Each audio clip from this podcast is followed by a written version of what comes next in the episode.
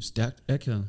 Det var sådan næsten lidt Skrillex indover. Den fik lige lidt dop. Ja, det gjorde den. Altså. Det gjorde den. Endnu en gang velkommen til et afsnit af Stærkt Akavet med mig, Niklas Meyer, kandidat i Sports Science and Health, og dig, Christian Amdibt. Yes. Som har en professionsbachelor i fysioterapi og en master i strength conditioning. Og i dag, der bliver det vores fine titler lidt mere aktuelle. Fordi dagens tema, eller emne, eller hvad man skal kalde det, er, hvor finder man egentlig information? Nu har vi i de sidste mange afsnit kastet rundt med referencer til diverse videnskabelige studier, for at kunne begrunde de ting, vi har snakket om, som jo egentlig er en ret vigtig ting at gøre. Mm. Men det er bestemt ikke noget, der sådan er tilgængeligt for alle. Så hvilke muligheder har vi, og hvad er deres styrker, og måske især, hvad er deres svagheder? Ja. Og hvad skal man tænke over, når man går til det? Det er det, vi prøver at gå igennem i dag. Og det første emne, vi har taget op, det er måske også den, der er mest brugt. Ja. Vi skal snakke lidt om sociale medier. Og i det her tilfælde, så prøver vi at insistere lidt på at snakke om primært Instagram og Facebook. Ja. Og måske i virkeligheden mest Instagram. Jeg tror, det er det, de fleste bruger. Ja, Facebook, det er vel mest bare sådan en reklamevæg efterhånden. Det er videoer af katte. Af Trost, der træner. Hvad? Ja, Anders Trost, der træner. Det er rigtigt. Den reklame får du også. Ja, det gør jeg. Med hans store smil. Ja, han virker som en meget flink fyr. Det gør han. Eller også sådan, han er sådan en, der sådan myrder folk. Ja. Det er et smil, det kan betyde. Han smiler i hvert fald. Ja, han smiler rigtig meget. Det er et stort smil. Det er det. Shout out. Anders, vi kan lide dit smil, Marker. Vi kan lide det, eller også er vi bange for det. Ja, det, måske begge dele. Ja, vi er lidt ambivalente omkring det. Ej, ambivalent? Ja. Det var meget sjovt, fordi du hedder Amdi. Ja, det gør jeg. Ja. Grunden til, at jeg har sagt Amdibt, både i sidste afsnit og i det her afsnit, det er jo fordi, at den gode Christian Amdi hedder jo Amdi PT på Instagram, men jeg har for nylig fundet ud af, at der er rigtig mange, der tror, han hedder Amdipt, fordi Amdipt, og det synes jeg er virkelig, virkelig sjovt. Det kan jeg godt forstå. Ja, det er faktisk det samme. Christian Bredsted, han hedder jo K. Bredsted på Instagram, og der var en, der troede, han hed KB Bredsted, så det hedder, det kalder jeg ham også nu. Altså det er jo det samme med Rasmus Kjellbæk. Jeg var 100 på, at i starten der var det Rasmus Kjellbæk. Jamen det tror jeg, også selv, han spiller på det nu. Ja. Gør han ikke det? Jo. Ja, det kan jeg noget. Apropos de navne på Instagram, så skal vi jo snakke lidt om det her med at finde information, fordi vi lever jo i et informativt samfund. Der er i hvert fald meget information. Hvorvidt information rent faktisk er god, er så en helt anden sag. Ja. For når vi går på sociale medier, så er det jo hver mands eje. Det er det. Så i princippet kan man sige hvad som helst, og så bare håbe, der er tilpas mange, der lytter og tror på det. Ja. Som vel langt den ad vejen også er basen for en konspirationsteori, for eksempel. Ikke? Ja, det er mega nice. Bare finde på noget, og så sig det rigtig meget. Altså, hvis du siger det nok, så bliver alle løgne sande. Ja. Det var flot sagt. Er det en ting, man siger? Jeg er ret sikker på, at det er en klogere person end mig, der har sagt det, tror jeg. Ja. Aristokrates. Aristoteles. Ja. Det... Platonteles. Yes. Jeg kombinerer. Jamen, det gør du. Gamle græske filosofer nu. Det er bedst at gøre det på den måde. Ja, ikke? De fleste, de havde sex med unge drenge. Ja. Fun fact. Den var ikke gået nu. Nej, det var den ikke. Det er simpelthen ikke okay nu. Nej, sådan noget, det gør man kun i kirken.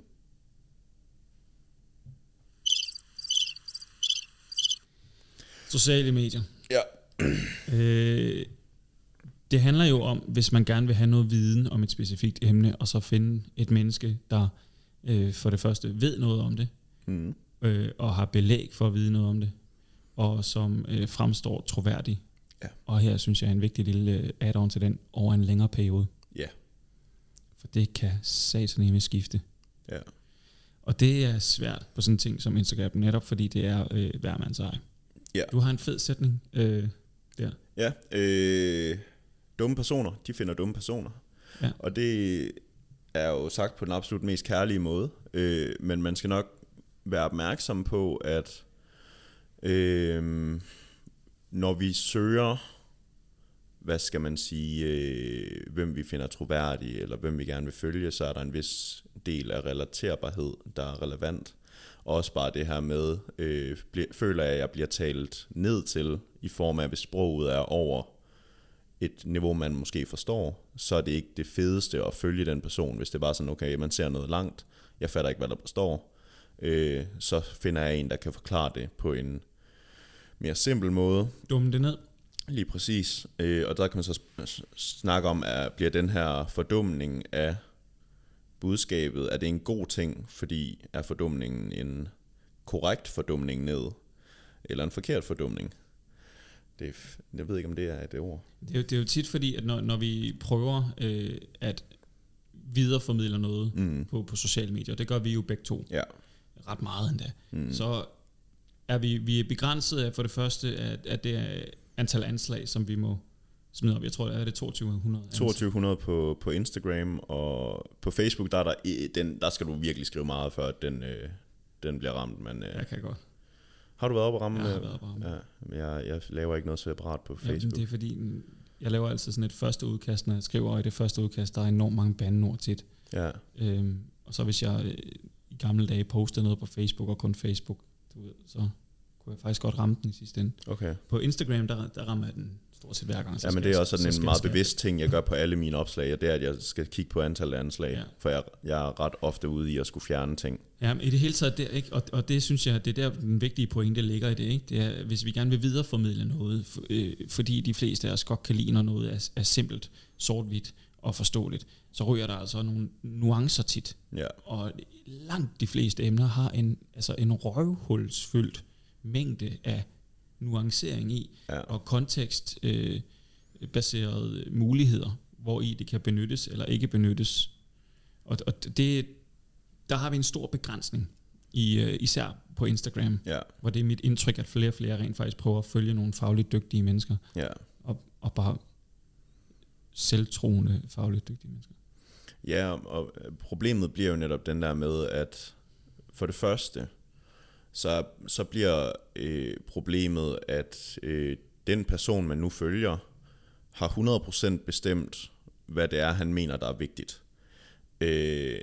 Så man får hans primære takeaways fra, hvordan primær litteratur ser ud.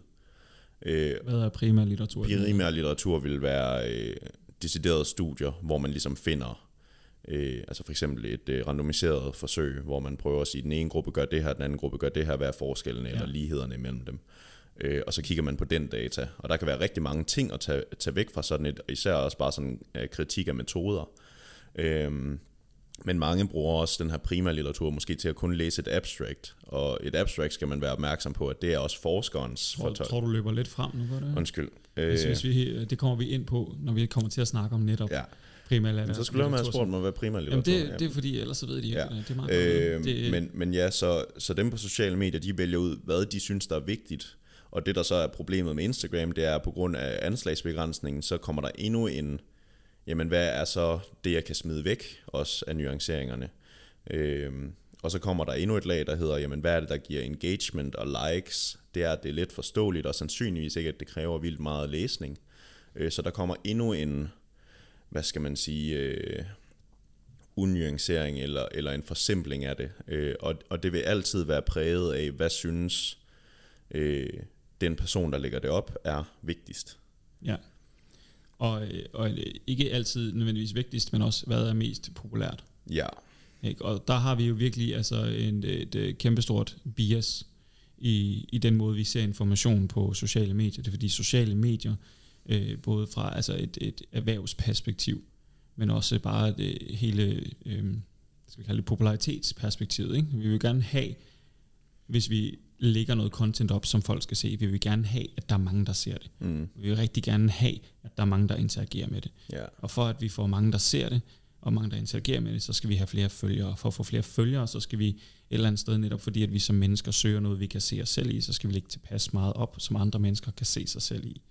Og det er ikke altid den hårde videnskabelige reference, eller noget, som måske går ind og modsiger den måde, de tænker på, som videnskab jo langt hen ad vejen prøver at gøre i et eller andet omfang, det er at finde ud af, om den måde, vi tænker på, det rent faktisk er sådan, det er. Ja.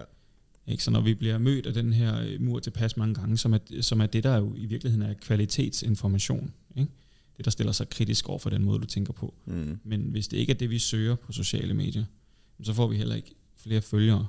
Så typisk vil man jo se, i hvert fald i mange omstændigheder, at de mennesker, der har rigtig mange følgere, har søgt mere at tilfredsstille, hvad skal vi sige, den brede vifte af viden, eller det mere tilgængelige information, som bare ikke altid er skide dybdegående. Yeah. Der har vi et kæmpe mismatch imellem, hvad er den gode informationsvidergivning, versus hvad vil folk gerne have. Yeah. Det er et stort hul på de sociale medier. Ja. Ja. Skal vi, eller er det mere eller mindre? I hvert fald, jeg tror, vi driver den nok tilbage til det, for jeg synes, den er vigtig at holde fast i, når vi så kommer ind på, hvorfor de andre ting også er problemstilling. Ja. Og så er det sådan en ting, som lige det sidste punkt på det her, og det handler ikke så meget om selve personen, men mere, hvad sker der, når at personen, man følger, eller der er nogen, der mener, at personen, man følger, tager fejl. Så hvad sker der, når der rent faktisk bliver kritik af det, der bliver skrevet?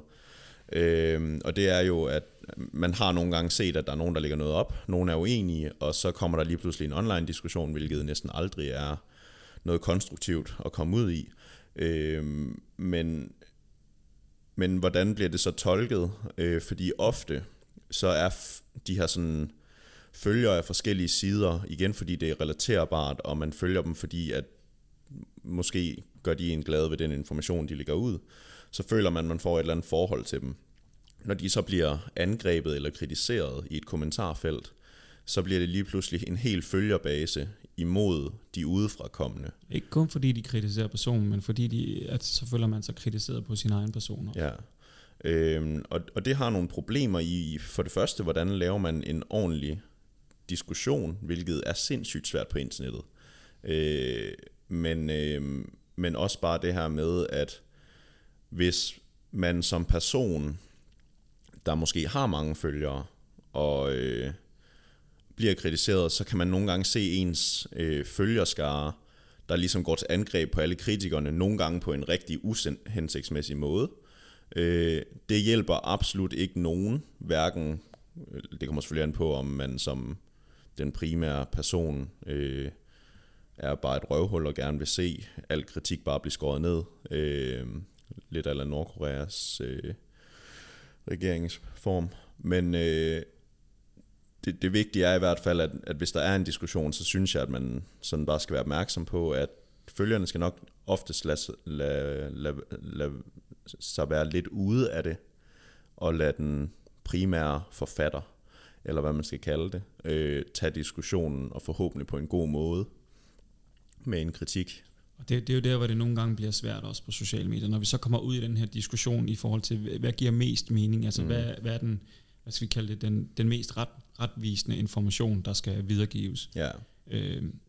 Når vi så har med, for typisk, jeg har set nogle gange, ikke, så har vi to karakterer af sociale mediebrugere eller figurer, der har mange følgere, som kommer i karbolage, ikke? Yeah. Og så er der ligesom en følgermængde på hver side. Yeah. Det er jo en moderne borgerkrig, mand. Yeah. De bliver sat over for hinanden med hver deres holdning. Yeah. Hver deres problem, der er bare, der er kun to af de mennesker, der har information på de ting, de giver til udtryk for. Mm. Det er kun to mennesker, som kommer i karambolage, som har undersøgt noget, og som prøver at videregive noget information. Ikke? Men fordi at vi har en flok følgere, som støtter op om den enkelte person, og ser sig selv i den person, så bliver det til personangreb. Så det er sådan et personangrebs borgerkrig, der kan ind i kommentarfelt på sociale medier.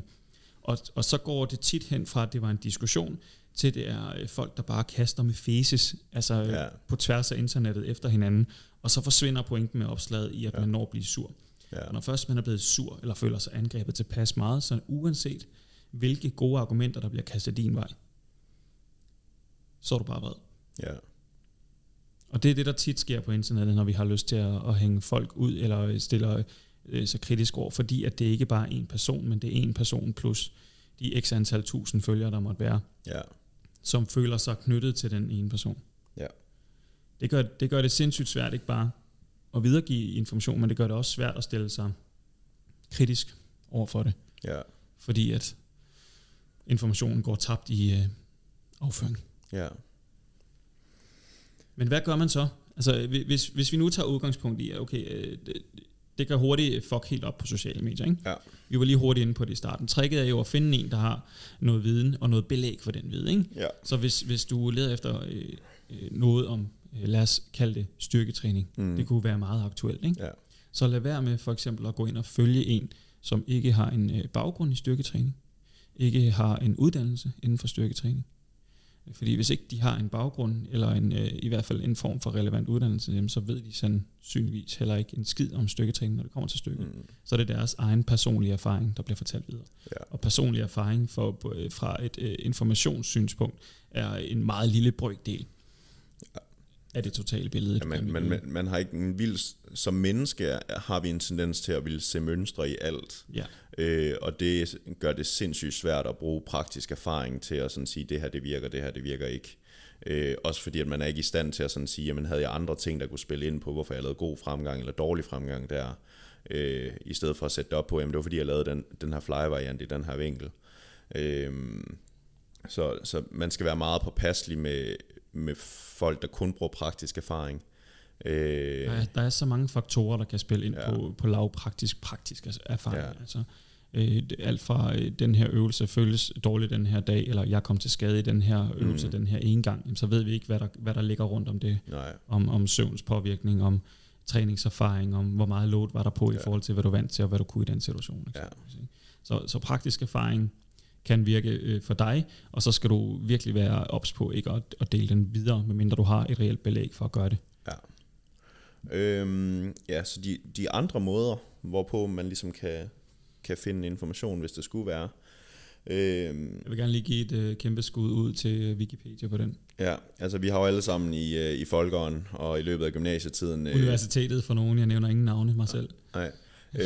Brugt rigtig meget tid på Wikipedia, måske endda kopieret hele stil fra Wikipedia. Det har jeg da gjort.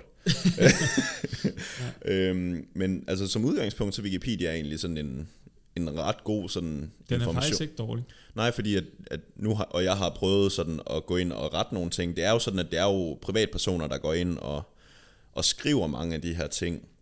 Men der er nogle moderatorer inden for hvert felt, der bagefter går ind og kigger på rettelser, og sletter dem, hvis de er forkerte, eller retter til. For eksempel sådan en åndssvag ting, som den lokale fodboldklub, hvor jeg kommer fra, der gik jeg muligvis hen og skrev, at en af de bedste spillere, der nogensinde har været der, det er mig.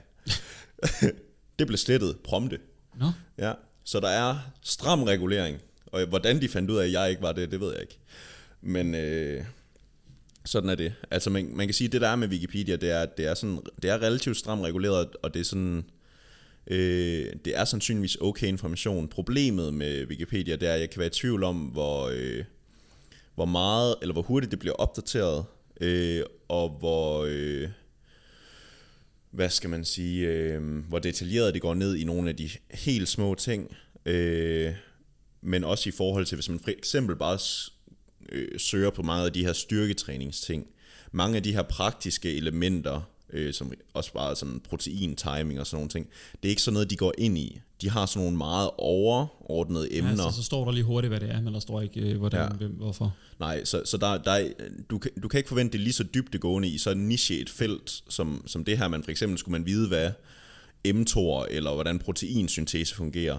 Så er der nogle virkelig gode informationer derinde, selvom det nogle gange er sådan, at man stadigvæk tænker, at wow, det var ikke let forståeligt.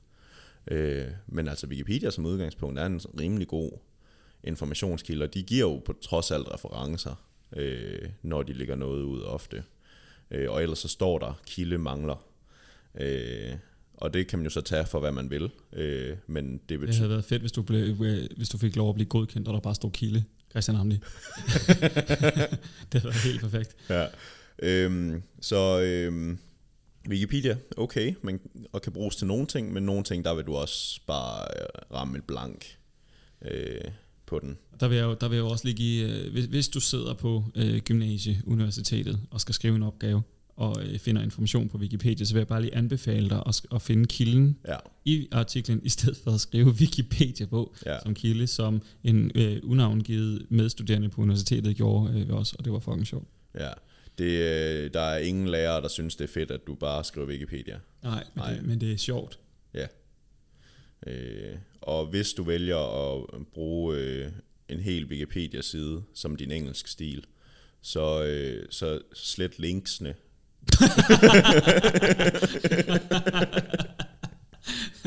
Kæft, mand. Ej, din fucking idiot. Jeg blev sendt på rektors kontor. Ja, det gjorde du vel. Ja. Vanvittigt. Oha.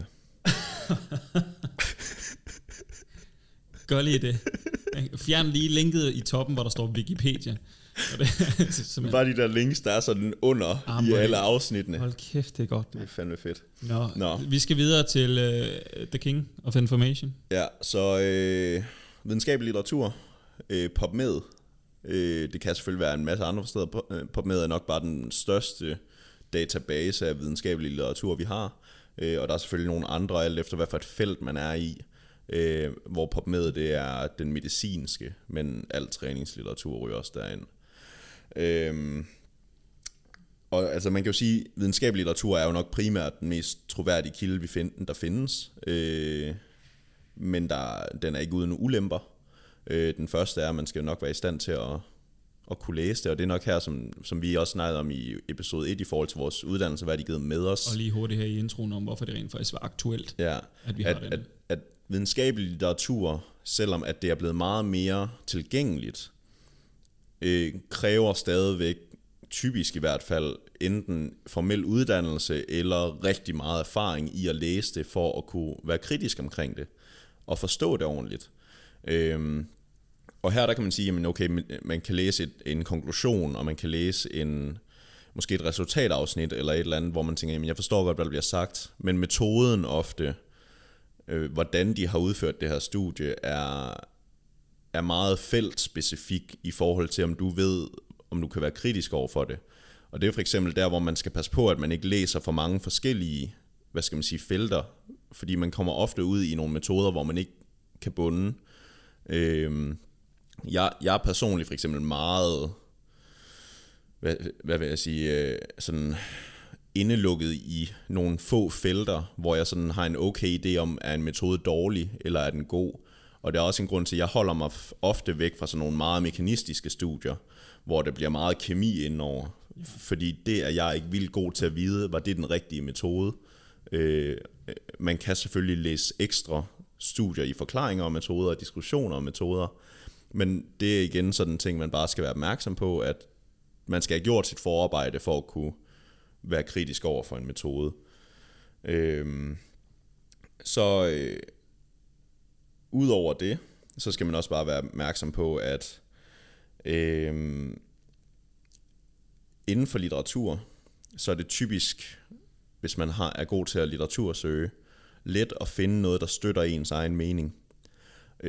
Så hvis man sådan gerne vil reelt set være ærlig omkring noget og prøve at give god information videre, så kræver det, at man bare er nysgerrig for at vide, hvad er status på det her emne. Fordi så vil man prøve at finde alt, læse det hele og prøve at sådan se, kan jeg danne et samlet billede af, hvordan det måske ser ud og hvorfor det ser sådan her ud. Frem for, at det bliver den der med... jeg synes, at det, eller jeg bryder mig, eller hver gang, at jeg spiser kulhydrater, så tager jeg lidt på, så nu skal jeg finde bevis på, hvorfor det sker. Det er rigtig let at finde mekanistisk bevis på, hvorfor det er sådan, men hvis du bare søger lidt videre, så er det også rigtig let at finde bevis på, hvorfor det ikke er sådan, og så gælder det om at være god nok og ærlig nok. Der har vi det der lækre lille udtryk, best practice, ikke? Jo, og det... Altså, det største delen af den eksisterende litteratur peger i retning af det. Lige præcis. Og det er netop der, hvor man prøver ligesom at sige, der er lavet rigtig meget på rigtig meget, og man skal ligesom prøve at sige, hvad peger den samlede litteratur i retning af. Udover det er svært at læse, og udover det kan være svært at skelne imellem god metode og dårlig metode, så er der også bare den der lille ting med PubMed og alle de her andre litteraturdatabaser, at det koster penge. PubMed gør ikke. Men det koster... Nogen af downloadsene gør det, ikke? Ja, altså det er sådan, PubMed i sig selv er gratis, men det er jo fordi, at PubMed er ikke en tidsskrift. Så PubMed refererer dig til tidsskriften, ja, hvor mange studier så er gemt bag en betalingsvæg. Så ja, primær litteratur er ofte bundet af betaling, og det er faktisk relativt dyrt at købe adgang til studier og tidsskrifter. Der kan man så sige, at ofte så er forskere ret glade for at dele. Så der er noget, der hedder ResearchGate, for eksempel, hvor mange forskere lægger deres studier ind, typisk i sådan, før det igennem de sidste korrekturer, så man stadigvæk kan få studiet, men der er måske lige nogle enkelte smårettelser, de skal lave. Sådan et, pre-proof reading, eller hvad fuck det hedder, eller authors version. Og der er også, mulighed bare for at skrive til mange forskere, om de har lyst til at sende, hvis det endelig er. Man kan sige, at mange, der går på universitetet, har sandsynligvis et login, der tillader, der gennem universitetet siger, hey, vi har købt adgang til de her tidsskrifter, så I kan gratis hente der. Og så er der de russiske metoder, eller fra, jeg ved ikke, hvad hun er fra, Kazakhstan. Ja, der har lavet en side, der hedder Sci-Hub, som i princippet er piratkopiering. Bryder de her betalingsvæg ned, og det skal jo siges, det er ulovligt. Du bryder med copyright-loven, og så er det der, hvor man kan sige, de har lavet den, fordi at de mener, at videnskab bør være gratis for den generelle population. Og så er det jo et etisk og moralsk dilemma, om man vil bruge det eller ej. De penge, man betaler til de her review-sider, går de egentlig til forskerne? Nej. Forskere... de er bare betalt af selve stedet, der... Forskere er typisk betalt af universitetet for at være lektor, ikke nødvendigvis for at lave studiet. Nej. Så kan man så sige, fondsmidler, som man kan søge, går nogle gange til en. Så den måde, som det fungerer, det er, at en forsker betaler typisk selv ud af lommen for at få et studie udgivet, som tidsskriftet så beder andre om at betale for at læse. Så, og det er derfor, at der er rigtig mange, der er fortaler for Sci-Hub, fordi at forskningen støtter ikke forskere økonomisk i den forstand. Det eneste en forsker får noget ud af at lave forskning, er at blive citeret og have udgivelser på sit navn, fordi det kan give en fastansættelse som professor. Men de eneste, der tjener noget på forskning som sådan, er tidsskrifterne. Og det er ligesom det, man prøver sådan at bekæmpe lidt med Sci-Hub og sådan at sige, at vi bliver nødt til at gøre det her mere tilgængeligt, fordi at det er simpelthen bare svineri mere eller mindre. Jeg kan sige, det gode ved, at det kommer igennem den her betalingsmur, eller hvad vi skal sige, det er, at det skal jo godkendes for at komme i. Ja, det skal det. Og hvis det er, at vi gør al videnskabelig litteratur fuldstændig tilgængeligt, så er der heller ikke nogen, der kommer igennem for at blive godkendt, andet end dem, der har prøvet at undersøge noget. Ja. Og der er jo et kæmpe bias i det. Ja, og der er også sådan, det er også der, hvor man kan snakke om, hvad er kvaliteten af forskellige tidsskrifter. Fordi der er nogen, som man sådan taler om, at der er sådan nogle lidt sådan shady tidsskrifter derude, som er meget open access, hvor altså, de er gratis for befolkningen, men forskeren betaler bare for, at okay, det her det er et engangsbeløb, og nu er det open access. Det er ikke for at sige, at alt open access det er dårligt, men typisk så betyder det, at forskeren har betalt et ekstra beløb, for at bare få mulighed for at få folk til at læse det. Men der er nogle tidsskrifter, som ikke har vildt meget peer review på, nogen har slet ingen, og nogen... vil egentlig bare have en masse studier udgivet, fordi at hvis de tjener primært penge på, at forskerne betaler dem for at udgive det. Så det er egentlig sådan, der er nogle fuck-ting omkring sådan videnskabelig praksis med alt det her med tidsskrifterne, hvordan tingene bliver udgivet, hvor ryger pengene hen, og hvordan driver det kvaliteten af forskningen. Ja, der kan vi godt stå inden for. Jeg tror også, det er derfor, vi vælger sådan en ting som PubMed. Ja. At der er trods alt, når de ender derinde, så er der et godt tegn på, at de har været igennem en eller anden form for peer review. Ingen gang på PubMed. Ingen gang der? Nej, så det vil... Jeg skal hive mit kvalitetsstempel ud af røvhullet. Ja, men altså PubMed er ikke et kvalitetsstempel. PubMed er decideret bare Google for videnskab. Så det vil mere være sådan, lad os sige, for eksempel, vi har nogle store tidsskrifter, som vil være mere sådan... de helt store, altså noget Elsevier, Nature, inden for vores felt, eller inden for mit felt, vil det være Journal of Strength and Conditioning Research, som er nogle af de her lidt større nogen. Det kan også være Acta Physiologia.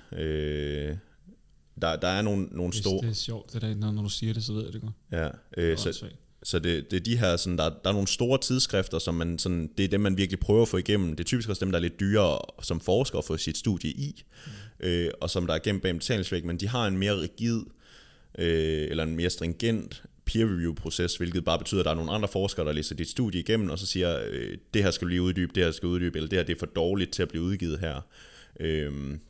Sådan at der kommer en form for kvalitetstjek, og der er igen rigtig mange problemer også i peer-review-processen, for det er ikke sikkert, at det er gode personer, der læser det igennem. Men der er jo menneskelige fejl på alle niveauer, men det vigtigste er, at der er en eller anden form for sådan en kvalitetskontrol. For ellers så får vi bare en masse forskning ud, der måske ikke er det bedste. Men her kommer igen sådan netop en af de første hovedpunkter, vi lavede. Hvis du ikke har en baggrund, der tillader dig at være kritisk, når du læser et studie, så er det rigtig svært at vide, at det her er et godt studie, eller er det et dårligt studie. Fordi at som sådan, så er studier jo i den forstand, at der er blevet skrevet, hvad der er blevet lavet, og du kan typisk se tallene fra resultaterne. Så det vil sige, at du kan læse, om metoden er ringe eller god, hvilket allerede der er noget, du skal bruge til at bedømme, om det er noget, du vil guide din praksis ud fra. Men er der decideret forskersvindel involveret på tallene, så kan man sige, med praktisk erfaring, eller ved at læse nok studier på området, så kan man også en gang imellem sige, okay, de der tal, de ser altså mærkelige ud. Der er noget, der ikke helt stemmer her, fordi det stikker i stik modsat retning af, hvad vi er vant til. Der har vi et lækkert tilfælde af for nylig. Ja, vi har nogle brasilianere, en dude, der hedder Matheus Bavaglio, som efterhånden har udgivet en masse, hvad jeg synes var faktisk rigtig fede studier. Blandt andet fordi de viste nogle lidt andre ting. Ja, men et godt eksempel, det var ham, der for eksempel lavede et, hvad er betydningen for ballevækst af at køre squat versus hip thrust, som modsat rigtig mange viste, at squat var det bedste. En af de ting, der var sådan rigtig sjovt, det var, at procentmæssig fremgang i squat og hip thrust var præcis den samme. Forskellen på de specifikke tal var 7 kilo både før og efter. Og den stigning i hip thrust, også bare sådan den ting, at kvinderne kunne squat, hvad fanden var det, de havde en af dem på, lige over 100, tror jeg den var. Ja. Og de kunne hip thrust lige omkring, altså 7 kilo mere end det, hvilket i sig selv er kæmpe mismatch. Ja, der er kæmpe mismatch i, at folk burde typisk lige kunne hip thrust en del mere. Og så også, at den stigning, man så i hip thrust i forhold til, hvad de kunne, den var bare rigtig lille over de her 8 uger, når man bare kiggede på de andre hip thrust-studier, der er lavet, hvor at, altså, der går de måske fra de her start 100 til næsten op omkring 180 på sådan en 8-12 uger. Så der var bare rigtig mange sådan ting, der så fejl i, og det er også derfor, der nu er nogle andre rigtig gode gutter, der ligesom har kigget på det her og set, okay, de her mærkelige tal, de går faktisk igen i rigtig mange studier, og nu har skrevet til tidsskrifterne, at de vil gerne vil have dem tilbagetrukket, eller i hvert fald have en rigtig god forklaring på, hvorfor de her data ser så mærkelige ud. Der har vi også et eksempel på, fordi de kom ud, de studier. Mm. De var ude, og de blev brugt, og de blev kommenteret på, og der var faktisk ret stor røre, fordi at det var sindssygt mærkeligt. Hip thrust ligesom er the guard of the backside, ikke? Lige præcis. Så hvad fanden, det er alligevel kommet igennem noget peer review et eller andet sted, ikke? Det er det. Og så er det kommet ud i massen og medierne. Så vi har et hul, selvom det er et godt sted at finde information, og der er noget kvalitetsstempel, så kan vi jo se, der er stadig tilfælde af, at der er noget, der kommer igennem. Jamen altså, der vil jo være menneskelige fejl på alle, og jeg tror også, at det, man skal sige sådan, at det er ikke fordi, man sådan skal tænke, at man skal absolut ikke tænke, at forskere, de ikke laver fejl, for det gør de. Nogle forskere bliver også drevet af økonomi. Jeg har svært ved at se det økonomiske aspekt i lige de her resultater. Men det var faktisk også derfor, jeg tænkte, der var noget med noget økonomi i forhold til at få at betale for de her sider. Ja. Men hvis ikke det er en ting, så har jeg også svært ved at se helt præcis det økonomiske, ud over at få et navn ud, som kommer med noget ny viden, som måske ikke har været der før, og så få en eller anden fast stilling, eller få noget opmærksomhed. Altså man kan sige sådan, at det, der var lidt specielt dernede, det er, at sådan, seniorforskeren dernede, som typisk er ham, der vejleder på projekterne på universitetet, hedder Paolo Gentil, og han er en del af en gruppe, som er meget lavvolumen, højintensitetsfortaler, modsat for eksempel Schoenfeldt, og grupperne, som er meget fuck intensiteten, bare volumen er høj. Og man kan jo sådan stille spørgsmål til, om, fordi at de lavede nemlig også, Bavaglio lavede 2 volumenstudier, som viste, at den peakede sådan omkring 5-10 sæt per uge.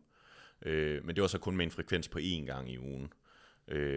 Men hvor man kan sige sådan, man kan stille sig selv spørgsmålet, om det måske var en måde at sige, jamen okay, vi vil gerne bare give mere bevis til det, vi allerede ved, så en form for cherrypicking fra deres side. Men altså, det er jo igen, det er sindssygt svært at vide, om det reelt set er tilfældet, fordi at indtil de har indrømmet, så kan vi ikke vide, hvad grundlaget er, og om der reelt set er tale om snyd. Der fungerer det jo godt. Altså, i hvert fald den del, hvor vi typisk med videnskab på et eller andet tidspunkt efterprøver, hvad der allerede er vist en gang, eller i hvert fald prøvet vist en gang. Ja. Så prøver man det sgu lige igen, og så prøver man det lige igen, og så prøver man det lige igen, og så med tiden, så har vi en stor række af studier, og så er vi tilbage i noget best practice. Hvad er der mest viden, der tyder på? Og lige præcis, og det er derfor, man skal passe på, når vi kun har et studie på et område, at man bliver ligesom nødt til at sige, jamen det her, det tyder på, og så vi har brug for mere, fordi det skal typisk blive genskabt gentagende gange, før vi ligesom kan sige, jamen det er sådan her, det ser ud. Ja. Jeg synes, vi skal prøve at gå en lille smule videre, og så tænker jeg, at vi slutter med det, du gør. Ja, jeg vil gerne lige sådan have den der, som du lige har klikket ned på med, i hvert fald. Netop, at der er forskel på statistisk fund og klinisk relevans. Ja. Og det er sådan der, hvor man kan sige sådan, at inden for styrketræning, så kan man nogle gange lave den lidt anden, hvor man ser sådan, jamen hvad er effektstørrelsen? Jamen de lavede lige 5 kilo bedre fremgang end den anden gruppe, men statistisk var der ikke forskel. Og det er sådan... Det bliver sådan lidt videnskabsteoretisk med, hvorfor det er vigtigt, men statistisk signifikans er basically et term på at sige, hvad er sandsynligheden for, at det vi fandt i det her studie ikke er en tilfældighed. Og den vil vi gerne have ligger under den her p-værdi, som man nogle gange ser på under 0,05, hvilket siger, at der er under 5% chance for, at det her det opstod ved en tilfældighed. Og den her grænse, den er tilfældig lagt, den har vi bare brugt i rigtig lang tid, og den er også under rimelig stor diskussion lige for tiden. Men det er et mål for at sige, jamen okay, er det her, vi ser måske bare en tilfældighed, og det er derfor, det også er vigtigt, at når man kigger på et studie, at vi rigtig gerne vil have statistisk signifikans, fordi ser man en 5 kilos forskel imellem, lad os sige, 2 grupper, der har squattet på en lille smule forskellige måde, men der ikke er statistisk signifikant forskel, så betyder det ikke, at det er fordi, at den ene metode er bedre end den anden. Der er en chance for, at det her resultat bare er fuldstændig tilfældigt. Så vi vil rigtig gerne have, at vi har en eller anden grad af mindre usikkerhed omkring resultatet. Oven i det, så vil vi rigtig gerne have, at der er en effekt, der er klinisk relevant. Og det her, man er begyndt at, og jeg bruger det i hvert fald meget, når jeg sådan laver mine infografikker, det er det her med effektstørrelse. Nemlig, hvad er forskellen imellem de 2 grupper? Og det er især også vigtigt, når vi, hvad skal man sige, i styrketræning, der bliver den sådan meget sådan, jamen er det her en stor eller en lille effekt, det kommer meget an på, hvor trænet er du, er 5 kilo ekstra på squatten, er det... Så den evige fucking, det er altid kun 12 uger. Ja, men for eksempel et emne, hvor det er sindssygt relevant at snakke klinisk relevans oven i statistisk signifikans, er smertefeltet. Fordi at der er rigtig mange manuelle terapier, der kan finde statistisk signifikans, fordi det er testet på rigtig mange personer, og det er bare sådan vigtigt at vide, at jo større populationen er, jo lettere er det at finde en forskel. Jo færre der er, og det man kalder underpowered, så er det sindssygt svært at finde statistisk signifikans. Det gør det også svært at generalisere. Men det, der ofte sker i smerteforskning, det er, at man finder en statistisk signifikant forskel på en VAS-score på sådan 1 eller 1,5 point ud af 10. Og VAS-scoren det er nok 100, så det vil være 10-15 i stedet for på den. Men det er langt, eller det er under den grænse, man typisk kalder en effekt, der er klinisk relevant, altså noget, som en patient eller en person reelt set vil betragte som en forbedring. Det er bare en eller anden effekt. Det er bare en eller anden effekt, ja. og det er netop det, at når vi kigger på især smerte, så vil vi gerne have, at der selvfølgelig er statistisk signifikans for at vide, at det ikke er en tilfældighed, det her. Men vi vil også gerne have, at effekten den er stor nok til, at vi kan sige, at det her det er en forskel, der vil være mærkbar i personen. Fordi en subjektiv skala fra 1 til 10, forskellen mellem et 3 og et 4-tal, det kan du ikke mærke. Ved du, hvad det er? Det er fucking lort. Jeg lavede den lyd. Det gør jeg bare. Ja, det gjorde du. Så det er bare en vigtig ting at lige tage med, at der er et statistisk element, og der er et praktisk element. Og de skal være til stede begge to. De skal kramme. Er vi... Ja, lad os sige... Jeg synes, vi går lidt videre til research reviews, ikke? Ja. Det er niveauet over sociale medier, niveauet under at kunne søge, læse og forstå litteratur enkeltstående. Ja. Der findes nogle grupperinger af ofte rigtig kloge mennesker, som er gået sammen om at videreformidle, hvad det her best practice er på mange områder, eller videreformidle, hvad på menneskesprog, hvis vi kan sige det, hvad der står i enkeltartikler, og så henvise til, hvad viser litteraturen, der har været foregående, og hvad kunne være rart at undersøge fremadrettet. Ja. Og der er blandt andet det, der hedder MAS. Ja. Så var der AARR, som står for Alan Aragons Research Review, og MAS, det står for... hvad fanden er det? Det er Muscle and... Nej, hvad fanden er det? Applied Science... Det kan jeg ikke huske. Nej, det er faktisk også lige det. Og så er der for eksempel Pain Cloud til smerter. Ja, og jeg mener også, at dem der Trust Me, I'm a Physical Therapist har lavet et research review. Altså det der er med det, det er jo, at grunden til, at vi siger, at det er lige skridtet over sociale medier, det er fordi, det er stadig enkeltpersoner, der går ud og videregiver et eller andet sted, hvad de får ud af de her studier, og hvad de tænker, at det kan bruges til i praksis. Grunden til det så er skridtet over og ikke nødvendigvis det samme, det er fordi, at så frem man vil have det her kvalitetstjek, som det handler om, når man går til sociale medier, så har man det i hvert fald med dem, vi lige ramser op her, i et eller andet omfang. Ja. Det er masser af blandt andet, det er Eric Helms og Greg Nuckols og Michael Sautos, som er exceptionelt dygtige og kloge og stærke og flotte mennesker. Jamen, det er de. Nuckols er i hvert fald stærk. Han er sådan en, man gerne vil putte med, tror jeg. Det er rigtigt, ja. Han har en god personlighed. Det har han. Ja. Når det så er sagt, så er det faktisk en rigtig fin måde at få information. Hvis ikke man er typen, der vil dykke ned, eller føler sig klædt på til at dykke ned i den primære litteratur. Ja. Men det er stadigvæk skrevet på, hvad der godt kan være... videnskabeligt sprog.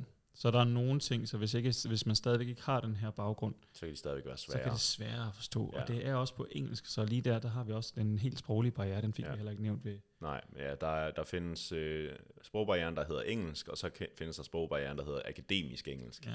Og det er sat med et sprog for sig selv. Ja, det er det. Ikke? Men der kommer det typisk i de her reviews, at der bliver det lige nykket mere tilgængeligt, end det gør tidligere. Men her har vi om noget en betalingsmur.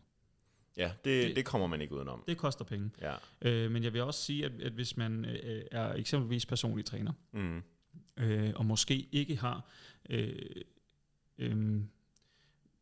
den, hvad skal vi sige, de primære artikler til rådighed, eller ikke har den baggrund for rent faktisk at kunne forstå den litteratur, så vil jeg sige, det er den her vej, du skal gå. Ja. Fordi det... Ellers så famler du i blinde, og vi skal følge med i en eller anden omfang. Det er det her, jeg gør. Ja. Jeg kommer ikke til at... Jeg læser den primære litteratur, Amdi siger, skal læse, når han lige sådan sender et eller andet. Eller hvis jeg falder over nogen, der har lagt et studie op, hvor jeg synes, det er spændende, og jeg har brug for at vide, om det, de formidler, det nu kan passe, så kan jeg finde artiklen. Men ellers så har jeg personligt subscribed på MAS og på Pain Cloud, for lige at se om, okay, sker der noget banebrydende, for den kommer på månedlig basis. Ja. Så får du en mail med, det her det er kommet ud inden for den sidste måned. Det er sgu meget rart at vide, at den kommer året rundt. Ja. Og nogle gange, der er en masse ting, der ikke siger mig en skid. Men så ved jeg det mindst nogenlunde, hvad der foregår. Ja. Og men som man på nuværende tidspunkt i den her podcast, Kirsten Kastanje, ser jeg har fundet ud af, at det er ikke helt på niveau med, hvad for eksempel AMBI gør. Men jeg er med. Ja. Ja, jeg ved ikke, om du nåede at nævne det, men det er jo igen også en fortolkning af personer. Og det, jamen det er lige præcis. Det er der, ja, hvor den ligger lidt i forlængelse af sociale medier, men der er en grad af kvalitetsstempel, ikke? Ja. Altså, den kan bare stadig godt bære præg af, at det her, det er især med, lad os tage MAS. Altså, Alan Aragon er måske ikke så meget inde i styrkeverdenen, ikke? Nej, hans det er meget kostbaseret. Ja, lige præcis. Men MAS er jo, de fucking elsker styrke, ja, de gutter der. Og det bærer det bare præg af. Ja. Og det, der mener jeg også flere gange, jeg har set Nuckols skrive, sådan at han bryder sig ikke vildt meget om at snakke om hypertrofi. Nej. Fordi han synes, der er rigtig mange måder at måle hypertrofi, og det er sådan lige, hvordan fanden sammenligner man lige dem. Der er det godt, de har Helms. Ja, og Helms, han er også bare fucking fornuftig dude. Det er han altså. Han er god at høre på. Helt vildt. Så det vil sige, det er den smukke midtervej. Ja, det er det. Nu kommer vi. Ja, så podcasts.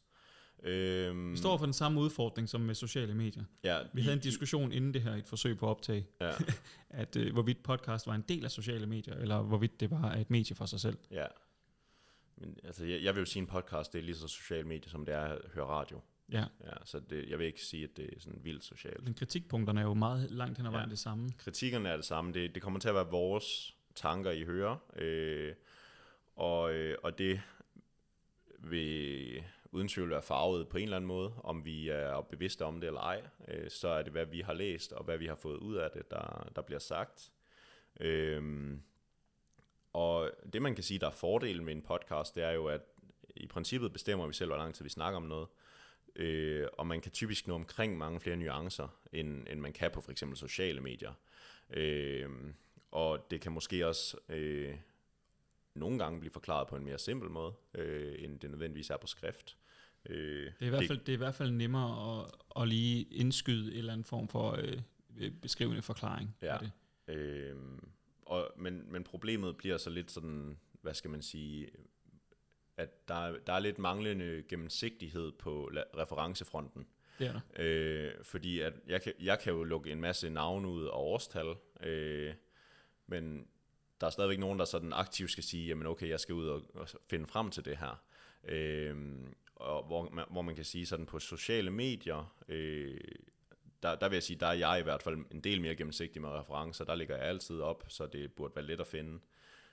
Research Views ligger det rigtigt, eller ligger altid op med referencer. Så det er bare den her gennemsigtigheden er nok en af de primære problemer. Der vil jeg også sige indskyld her, fordi når vi laver en podcasten, så er det jo, hvis vi har et fagligt emne, som for eksempel med hypertrofi-emnen, ikke? At som ofte så gør du det, at du skriver en artikel. Ja. Og så kan vi henvise til den artikel. Ja, og det er bare min autistiske måde at læse selvforberedt. Det synes jeg er smukt, for så slipper jeg for at gøre noget som helst. Lige præcis. Og det er dejligt, det kan jeg sgu egentlig godt lide. Ja. Men vi skal stille os kritisk over for podcastens. Jamen, altså ligesom vi gør med sociale medier, men vi skal vide, hvem fanden de er. Ja, jeg vil nok ikke sådan sige, lad os sige, at de har en diskussion med jeres ven eller veninde om et eller andet emne, hvor at de er uenige, og så smider du en podcast i hovedet på dem som en reference. Det vil jeg ikke kalde god argumentering for det første, fordi du beder nogen om at lytte på noget i 45 minutter til en time, så er du et dårligt menneske. Men også fordi, at som sådan, altså vi kan jo bare lukke lort ud, hvis det er det vi gider. Og medmindre vi har givet sådan en sindssygt god argumentation for det, eller siger, at her, der kan du finde mere, så er det ikke en reference, men det kan måske hjælpe dig med at forstå et emne, hvis vi igen siger sandheden. Men det er sådan, jeg vil sige, at podcast skal være mere sådan noget, hvor du siger, jamen, okay, det er sådan her, det sådan cirka fungerer, og jeg kan prøve at sætte det i lidt mere... hvad skal man sige, jeg kan se det lidt mere i praktisk kontekst, end hvis jeg bare lige læste et hurtigt studie på det. Men jeg vil ikke sådan referere til en podcast. Nej. Jeg skal se podcast, det er jo sådan en on the go ting, ikke? Ja. Så, når der kommer et opslag, du er nødt til at sidde stille og lytte til den, eller læse den. Ja. Men når der kommer en podcast, du kan gå, og du kan lære. Ja, og ellers også bare udfordre måske nogle af de tanker, du selv har. Ja. Altså det... hvis vi kan få dig til at lige sådan drift off med en eller anden tanke i af selvkritik, så vil det da være fedt. Ja. Det er da noget af det bedste, der kan ske. Ej, du har et punkt her, der hedder ugeblad. Ugeblad? Det er... så i form, aktiv træning, jeg ved ikke, hvad de hedder, Femina efterhånden, ude og hjemme. Alle de her sådan blade, man kan købe, har en... eller hvad skal man sige, der er et jobopslag fra rigtig lang tid siden fra i form, som stadigvæk står fast ved mig. Det er, at der stod, at vi søger en sundhedsskribent, og vi går ikke efter faglig viden, vi går efter en, der kan lave fangende artikler. Hvilket betyder, at ugebladet er gode til at tørre røv i, og de er skidt til at læse. Jeg vil sige, jeg tror faktisk ikke, ugebladet er gode til at tørre røv i. Jeg tror faktisk lige, det er men man skal ikke sådan krølle dem rigtig meget. Det er ikke sådan noget lambi, vel? Nej, det er jo ikke lambi. Ej, men det er, sådan, det er det samme som at sådan tørre røv på en tankstation. Jeg blev engang ringet op af sådan en telefonsælger, det gør vi jo nyerne, som ville prøve at sælge mig aktiv træning. Ja. Jeg faldt selvfølgelig i snak med denne sælger, fordi jeg synes jo, det var interessant, at han ville sælge mig hans blad aktiv træning. Ja. Så en af de ting, vi snakkede om, det var, jamen, altså, hvad kunne jeg få ud af det her? Så fortalte jeg ham lidt om mig selv. På daværende tidspunkt, der havde jeg mit eget træningscenter, Løfteriet i Odense, og jeg læste på kandidaten. Allerede der kunne man godt mærke, det blev han måske lidt træt af at få vid. Ja. Men han sagde, at der var faktisk et afsnit om styrketræning i den her udgave. Og så spurgte jeg lidt ind til, når styrketræning i forhold til hvad? Når man bare sådan generelt stammestyrke. Ja. Og der begyndte jeg jo... jeg havde jo lyst til for det første at lave en stammejoke, du ved. Enten noget med træer, eller noget med at falde over. Ja. Det gjorde jeg ikke. Jeg spurgte sådan, jamen hvorfor er det vigtigt? Nå, men det er fordi stammetræning kan afhjælpe rygsmerter og forbedre performance. Og så var jeg sådan, nej. det kan det jo faktisk ikke. Og hele den her samtale, den endte jo sådan lidt ud i, at den her sælger for aktiv træning sagde, jeg tror ikke, du kan bruge det her blad til noget. Nej. Det synes jeg jo var smukt. Det synes jeg også. Altså. Det er jo meget sigende om de her typer af blade, kombineret med, at vi søger nogen, der kan sælge. Ja. Det her, det er jo ugebladet er jo de gamle sociale medier. Vi skal huske, det de skal laves kun for at sælge. Ja. Der er ikke engang sådan noget personlig opmærksomhed i karriere, for det er bare, at de skal sælge. Ikke? Så det er laveste fællesnævner. De spiller på alle usikkerheder, du kan have i dit liv. Der er en ny kur hver uge, og ny random træning hver uge, og det er bare lort. Det er så lort. Ja. Vi er godt igennem. Hvad skal man så gøre? Kan vi tage den? Jeg tænker for det første, det mest tilgængelige for langt de fleste af dem, der sandsynligvis lytter med her, der er det tanken om, hvad gør man så med de sociale medier? Ja. Og jeg har sådan lidt en lavpraktisk, igen, best practice teori. Ja. Så hvis man følger, for det første skal man sørge for, de personer, der som du får din information fra, har en form for relevant baggrund til at videregive den information. Og så skal du prøve at se, om du kan finde flere mennesker, der er enige med dem, men finde flere af den type personer, som har en tilpas stor faglig baggrund for at videregive information, og gøre det på baggrund af netop litteraturen. Ja. Og hvis du finder tilpas mange af dem, og de begynder netop at give et udtryk for, at der er noget, der tyder på, at det er den her retning, der er rigtig at gå, så kan du også nemmere holde øje med, om der er nogle afstikkere derfra, så begynd måske at sortere lidt i det. Ja. Ikke? Så find tilpas mange dygtige mennesker, men vær kritisk for, hvorfor du synes, de er dygtige. Ja. Er de dygtige, fordi at du er enig med dem? Eller er de dygtige, fordi de kan argumentere for de ting, de laver, og gør og siger, på baggrund af et eller andet, der giver mening? Ja. Og så hvis du går ind til noget og tænker, nu skal jeg... jeg tabte faktisk tråden lidt der. Ja. Vi tager lige nogle cikader, det er også lang tid siden. Ja, men det er lækkert. Så hvis du går ind, så skal du også, ud over at de har den her faglige baggrund, så skal du også alene tænke, hvis nu de videregiver noget information. Jeg har fuldstændig tabt den. Jeg kan godt se, det var bare... Jeg var virkelig on a roll der, og så røg jeg fuldstændig ud af den. Ja. Skal vi ikke hæfte os ved, sørg for, at de har en faglig baggrund. eller i hvert fald meget erfaringsbaseret videnskabslæsning. Ja. Jeg vil sige, sådan den primære ting, jeg kigger på, det er, konkluderer folk. Hvis folk konkluderer, så skal I være rigtig kritiske. Og det er sådan en ting, som siger, det her har ikke en betydning, eller det her har en betydning. Fordi sådan fungerer videnskab typisk ikke. Det er videnskabelige måder at formulere det på, hvis I vil være, der er noget, der tyder på, lige præcis, at det er den her vej. Ja. Men vi ved det ikke 100% i et eller andet omfang, ja, på baggrund af. Ja, og det er nemlig det her med, sådan, det er igen en nuanceringsting. Så pas på med lige så snart folk, de siger, det er sådan her, det er. Fordi at det er sjældent sådan, det er. Især inden for sådan styrketræning og kost, fordi at der er mange faktorer og variabler, vi ikke kan styre. Og der er mange ting, der kan spille ind på hinanden, og vi er et relativt nyt felt, så hvor man kan sige, at tyngdekraften efterhånden har rimelig god støtte, på trods af, at det er en teori, stadigvæk.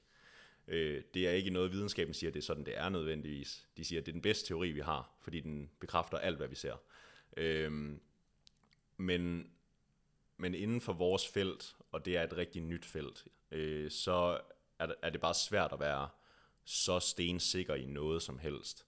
Og man bliver nødt til at være sådan lidt mere påpasselig, i stedet for hele tiden at sige, jamen det her studie viser det her, derfor så er det sådan, vi ændrer hele vores praksis på grund af det. Det er bare at gå lidt for hurtigt amok. Og så, nu tager vi jo, det er jo den drejning, jeg godt kan lide nogle gange at få det lidt ind på, den sociokulturelle del, ikke? Mm. Gør lige op med dig selv, hvorvidt det er vigtigt for dig at få...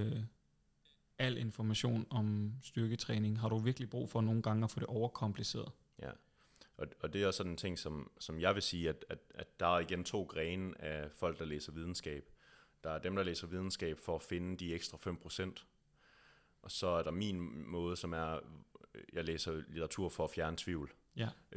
Og det er netop med at finde de her, sådan, hvad er de vigtigste ting, hvad er de ting, der giver mig 80% af alt, hvad jeg har behov for, og så de der ekstra små ting, som måske engang betyder noget, dem kan man lade være sådan lidt længere henne. Altså det er de der små nuancer, som de fleste overhovedet ikke behøver at tænke på. Hvis det måske har en effekt, så er det måske også ligegyldigt. Ja, så det er den her med at bruge litteraturen til at tænke, okay, hvordan gør jeg mit liv lettere?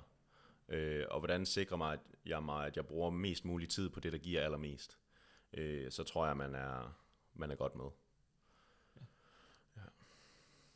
Jeg tror, det var en god en at slutte på. Ja. Så hey, vi håber, I har fået lidt ud af, hvor I kan søge viden henne. Og men igen, så... amdipt.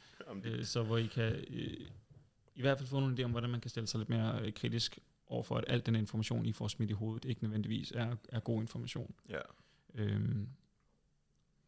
Og så... jeg har ikke mere. Nej. Jeg har stadig en lille smule tømmermand. Ja, jeg har faktisk ret godt kørende. Ja, det er godt for dig. Det er fordi, du er 12 år gammel.